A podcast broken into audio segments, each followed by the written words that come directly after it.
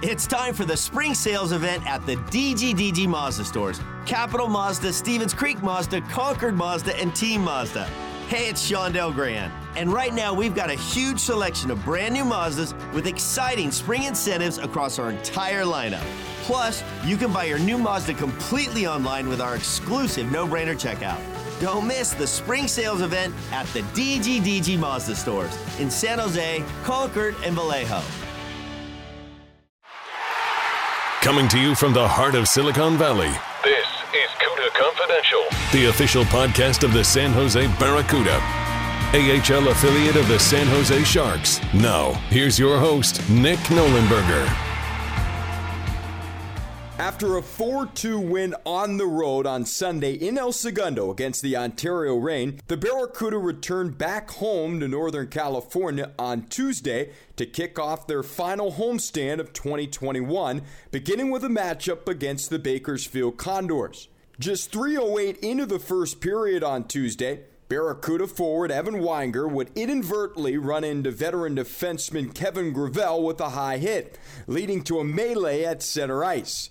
Resulting from it all was 41 combined minutes of penalties, including a game misconduct for Brad Malone, captain of the Condors. His second stint within the Oilers organization. Gravel is hurt, and it's going to be a penalty against Evan Weinger, and going after him is Kemp. And, you know, that was a weird little play. Looked very inadvertent. Gravel shake it up, and now we're going to get a little bit of a melee. As now Brad Malone's going after Evan Weinger. He's got his helmet off, and Malone is the lines. After nearly a 10 minute break, as the officials sorted out all the penalties, we finally resumed, and the Condors were on a five minute power play. On the man advantage, Adam Cracknell would score at 5.49 to give Bakersfield a 1 0 lead. So Bakersfield will bring it up ice from right to left. Seth Griffith, the former Manitoba Moose forward. Left wing side for Benson. Rink wide, and it's put in. Cracknell scores. A rink wide pass by Tyler Benson right on the tape of Adam Cracknell. And the 35 year old Cracknell is up to double digits. It's his 10th goal of the year. Then at 16:49, Barracuda forward Jayden Halbgewachs would make it goals in consecutive games as he snapped one in on the power play to tie it up at 1-1. Right off wall, Chmelevski. Played it to the low slot, comes free. Halbgewachs, he scores! Jayden Halbgewachs bar down, and the Barracuda tie the game up on the power play. Back on the man advantage, Bakersfield Seth Griffith would cash in again, and the Condors would take their lead back, going up 2 1. Five players on each side come together as here comes Griffith's shot scores. It's a power play goal for Seth Griffith. And the Condors retake the lead 55 seconds into their power play. The time of the goal at 18:16. It's a 2-1 lead now for Bakersfield. After a scoreless second period, the Barracuda, still down by a goal, would tie the game up as Ivan Chekhovich would find Jake McGrew on the back post at 11:57. Kesselring for Bakersfield around the horn. Pinching Magnus, centers in front, Letunov, leaves to Chekhovich, near side, tipped in, they score! McGrew has goals in back-to-back games, and we are all tied up at 2-2. And then Joel Kellman would score to give the Barracuda their first lead at 1748. Right off the draw, Chmelevski shot turned aside. Roderick to the near side, Kellman, he scores! Chmelevski finds Joel Kellman on the back door. And the Barracuda have their first lead of the game, and it comes at 17:48 of the third. Sasha Chmelevski would secure the win with an empty netter at 1859. Kellman had been assigned to the American Hockey League earlier in the afternoon and finished the game with an assist and the game winner as Chmelevski racked up a career best three points. Here was Barracuda head coach Roy Sommer after the game. Well, it, it was such a scrambly game. that you know the first period, eleven, we had eleven penalty minutes against us, and then the next period wasn't much better. You know, it was just kind of a hard to get everyone in the flow. But uh, I thought the third period, like you know, we talked about that. We go, hey, we have a good set or good third, and we do things right, get pucks in behind them, and just settle down a little bit. That we'll be fine. And you know, we got opportune goals and, you know, on two great plays, the one uh, on McGrew and that Checo made, and then the backdoor play. Um, you know, just really outstanding plays. But I thought we stuck with it in the third, and you know, another comeback for us, which you like to see. Yeah, I, you know, I think you know, like you know, like the the line that you know we talked about a lot with uh, um, Passer Chuck and and uh, and Galley and Bergie. You know, they just couldn't get in the flow, and I, I you know, I didn't play them a lot in the third. Just be, you know, I like to roll four lines, but it was just so hard to get into it for him that you know we kind of went down to third to three lines. But you got to kind of manage them, and it's the same thing that penalty killers that a, a, team where your team's a lot of power play, they're sitting a lot, and just kind of how the way things go. You know, you're fortunate if you get to do everything. After two full days off, the Barracuda were back on the ice on Friday for the first of consecutive games against the Henderson Silver Knights, AHL affiliate of the Golden Knights. After Silver Knights defenseman Ryan Murphy was called for hooking at 16:55, Chmelevski would go back to work with his first of two in the first period on the power play, the first coming at 7:16. Face-off is won by the Barracuda in the offensive zone. Russo hands off left side. Kellman rink wide for Chmelevski. He scores! Chmelevski sneaks one just inside of the netminder in the post, and the Barracuda have a power play goal. Then at 13:28, Chmelevski would do it again. Now for Kellman, left half wall, back to the point for Russo. He'll walk the line, gives it back for Kellman, winds up the save, is made, it was behind the goaltender and touched home. Chmelevski, he scores! And Chmelevski's got two power play goals here in the opening frame, and the Barracuda take a 2 0 lead.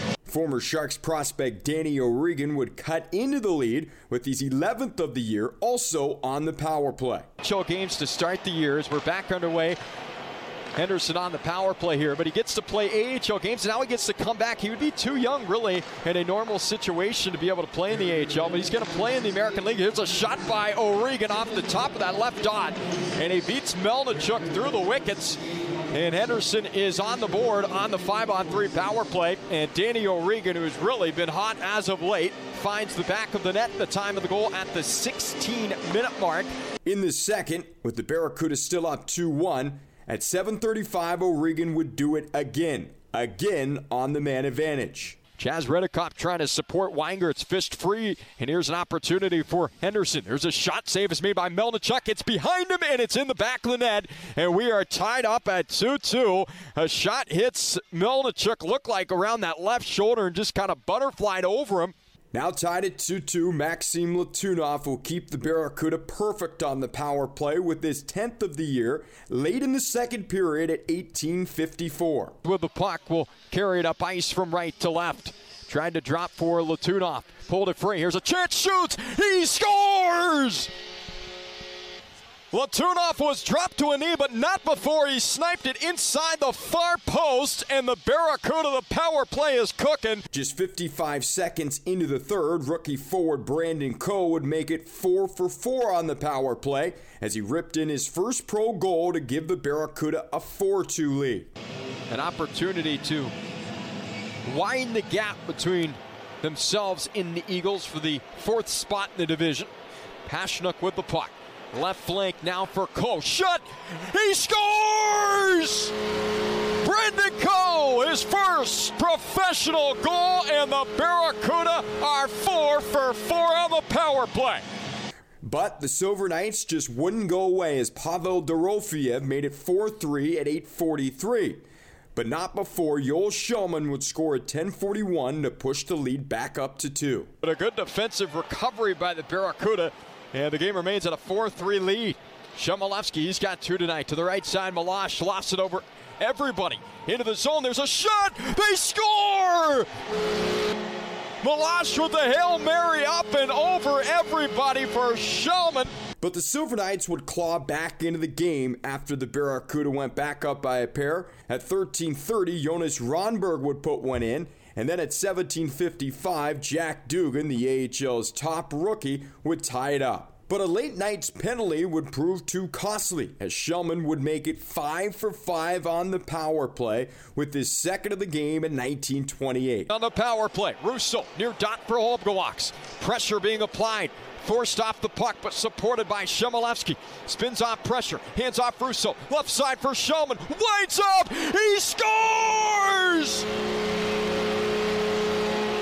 Kellman does it again, and the Barracuda take their lead back. They are five for five on the power play.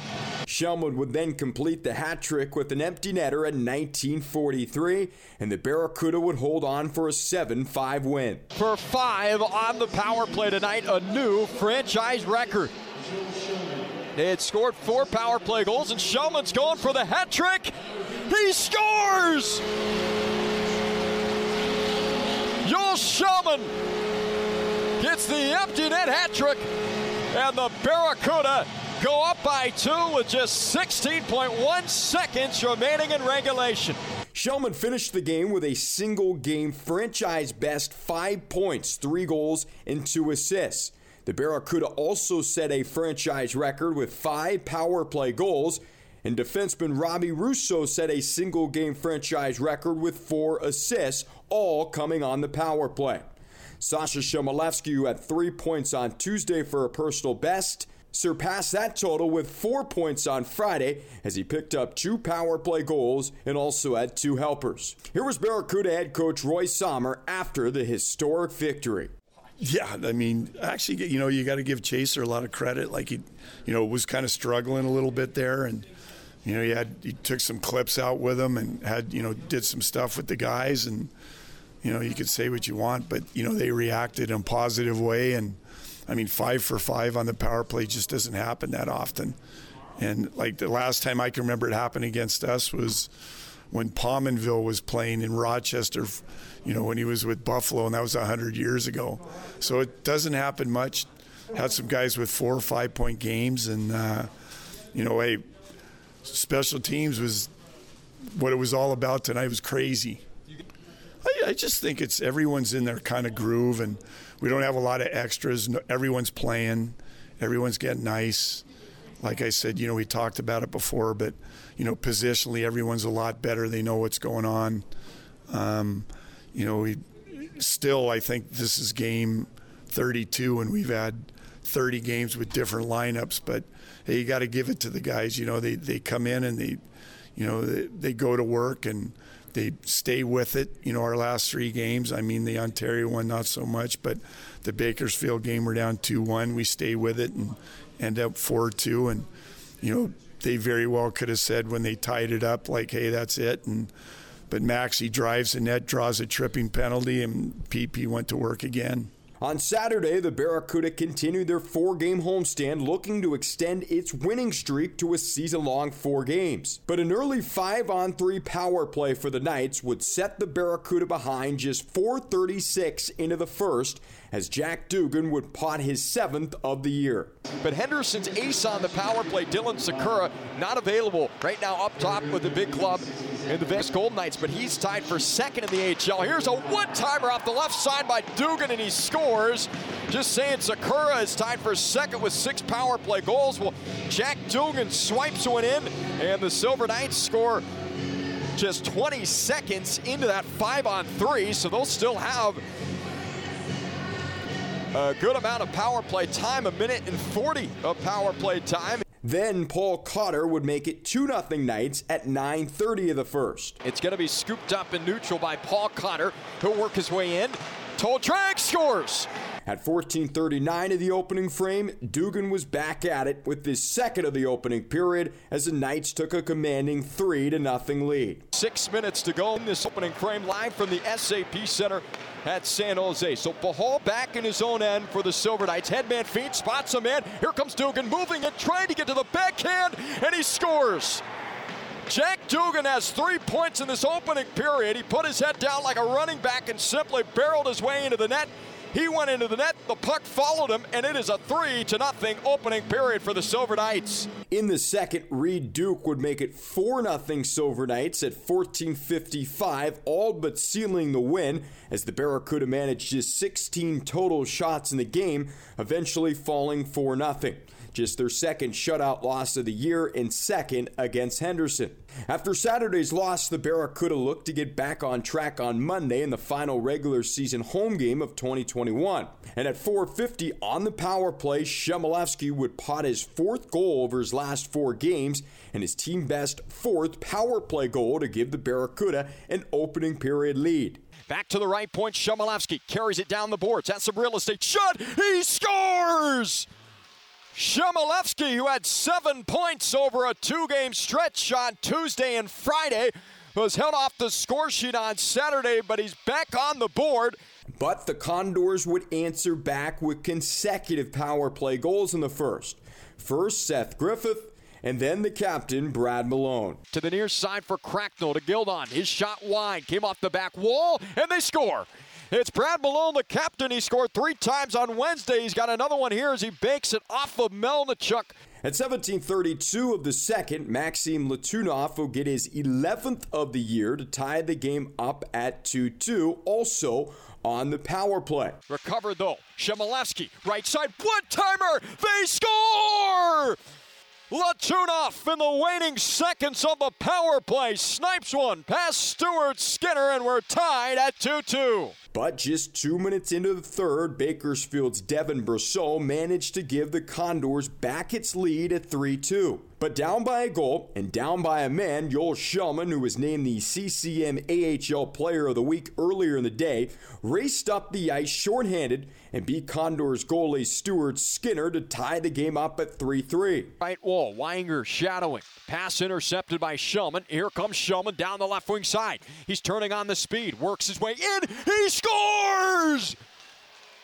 Kellman, the knuckle puck beats Skinner shorthanded, and the Barrel have tied it back up as Kellman continues his white hot stretch. Unfortunately, Cooper Marody would then score his AHL best 20th of the year before Condors captain Brad Malone answered Kellman's shorthanded goal with a shorty himself at 14:33, all but sealing the 5-3 win. They've already got two power play goals, but here comes Brad Malone shorthanded. He had a shorty on Wednesday, works down the wing and he scores. Brad Malone picks the short side corner. It's a 5 to 3 lead for the Condors. The Barracuda finished the regular season in Las Vegas on May 8th and 11th. You can listen to broadcast coverage on May 8th on the Sharks Audio Network starting at 12:30 Pacific Time with our pregame show. The game on May 11th will start at 7 o'clock with our pregame show starting 30 minutes prior.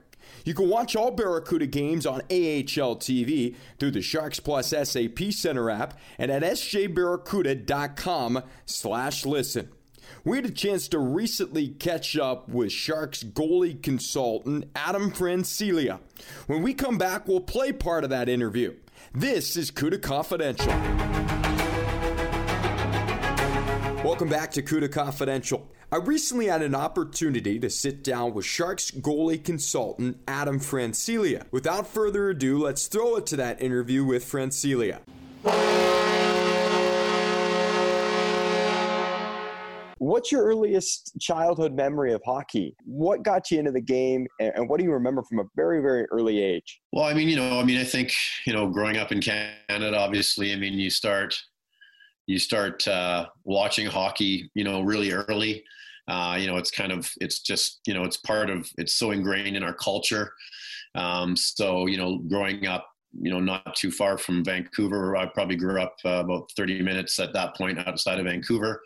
And so the Canucks were, you know, certainly, certainly the home team that we cheered for. And, you know, it's just, it's, it was part of everything, you know, back then, um, you know, the hockey card uh, craze was, was, uh, you know, in full steam and so you know it's it's what you talked about at school it's you know you you traded hockey cards you you know you did knockdowns and farthesies for hockey cards we probably we probably uh we probably did that with some Gretzky rookies too. Uh, looking at one that just sold for 1.29 million dollars, we were probably throwing around some some valuable hockey cards back then. But part of what you did. You know, you watched hockey, uh, you fell in love with it.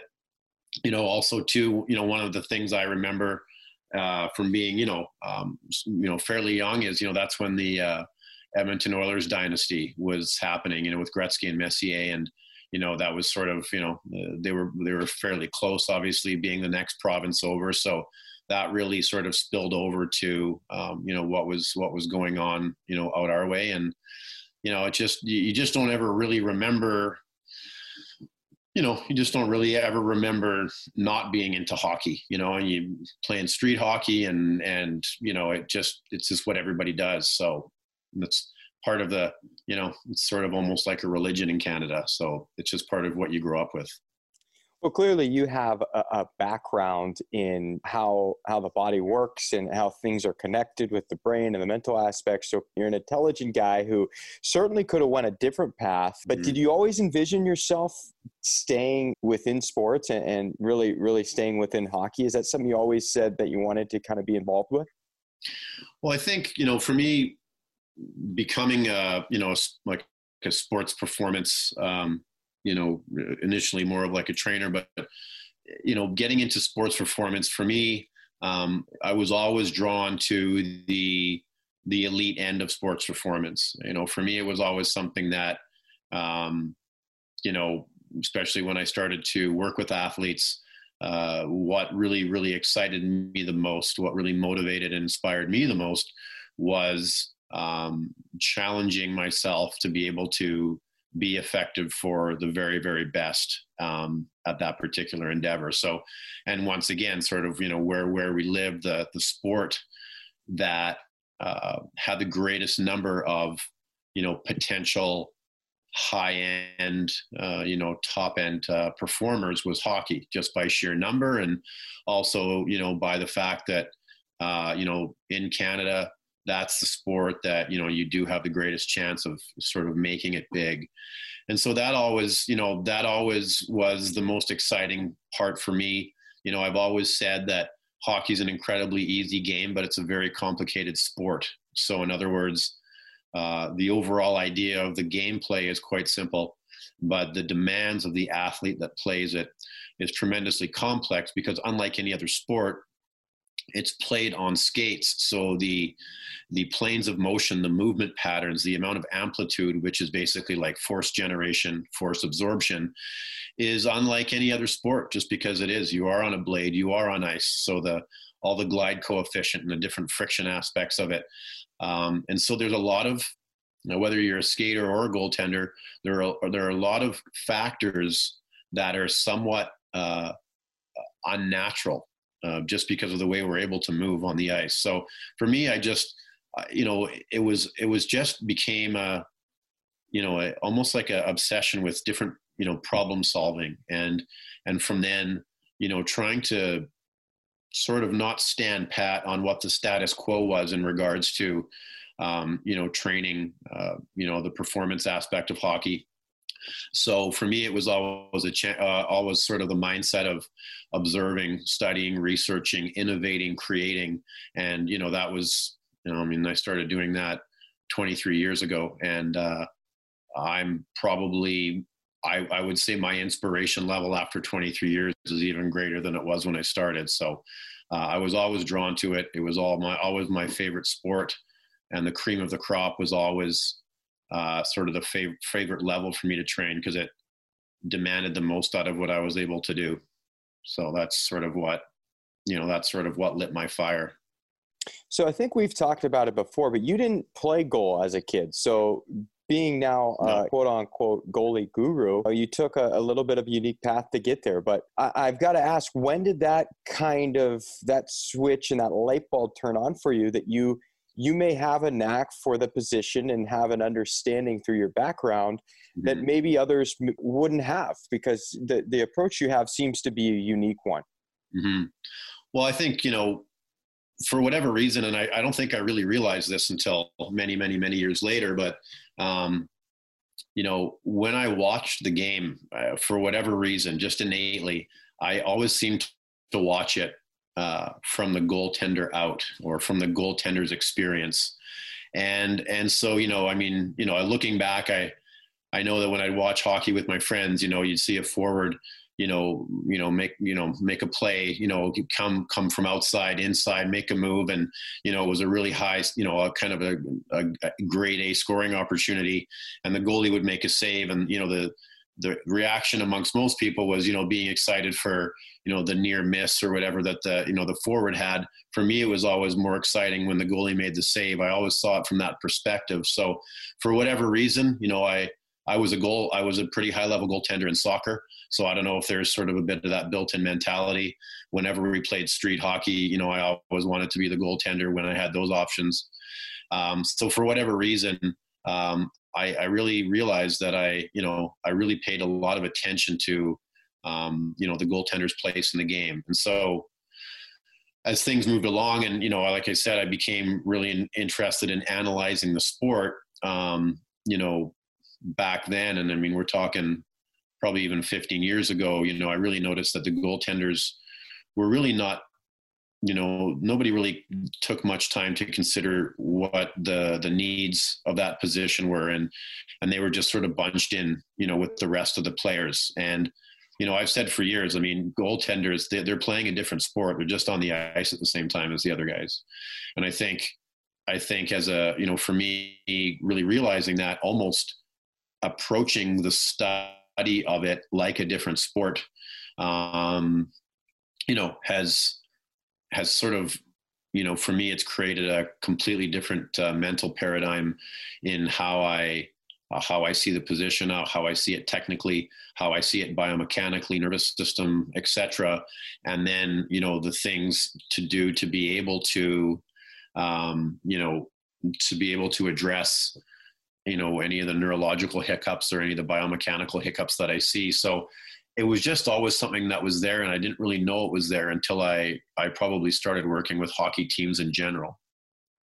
Give us an idea of some of your concepts as a whole. Maybe maybe like a Cliff Notes version of of uh, approaching, um, I guess, a client, a, a goaltender in the NHL, approaching a new client.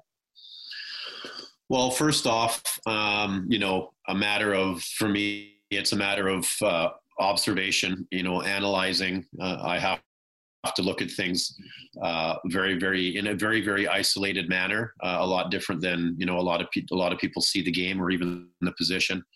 Uh, for me, after all this time, I sort of have the ability to see the body through the gear while while it's playing because obviously you know the goaltending gear is is so big um, that it sort of hides a like like I always say is the gear sort of hides a multitude of sins on what's happening in you know below it at, you know on the body and so to be able to take a look at that to be able to take a look at how the some of the neurological tendencies or hiccups affect uh, a goaltender's uh, instantaneous physical response.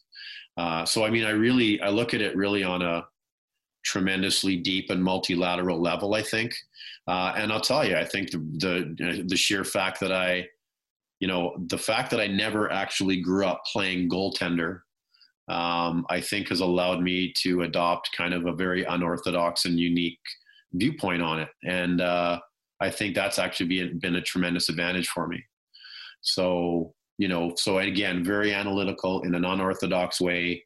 Uh, and and the other thing too, you know, that's been really great is over the last decade plus, uh, well, I guess probably closer to 15 years now, I really made a commitment to, you know, to learn the position uh, from every viewpoint. You know, from the goaltending coach viewpoint, from you know, from the from the gameplay viewpoint, and I've had a chance to be on the ice with some world class goalie coaches uh, that have been incredibly gracious and were excited to collaborate with me to learn, you know, what I know, but at the same time teaching me a tremendous amount because what's helped me, you know, do a better job of what I do is staying completely up to date with the current concepts of goaltending, where the game is, how the position is played, because it it, it evolves so rapidly. Um, so you know all those all those factors have played into my philosophy uh, which is ever changing um, So that's sort of, you know, that's what I look at when I look at a prospective client.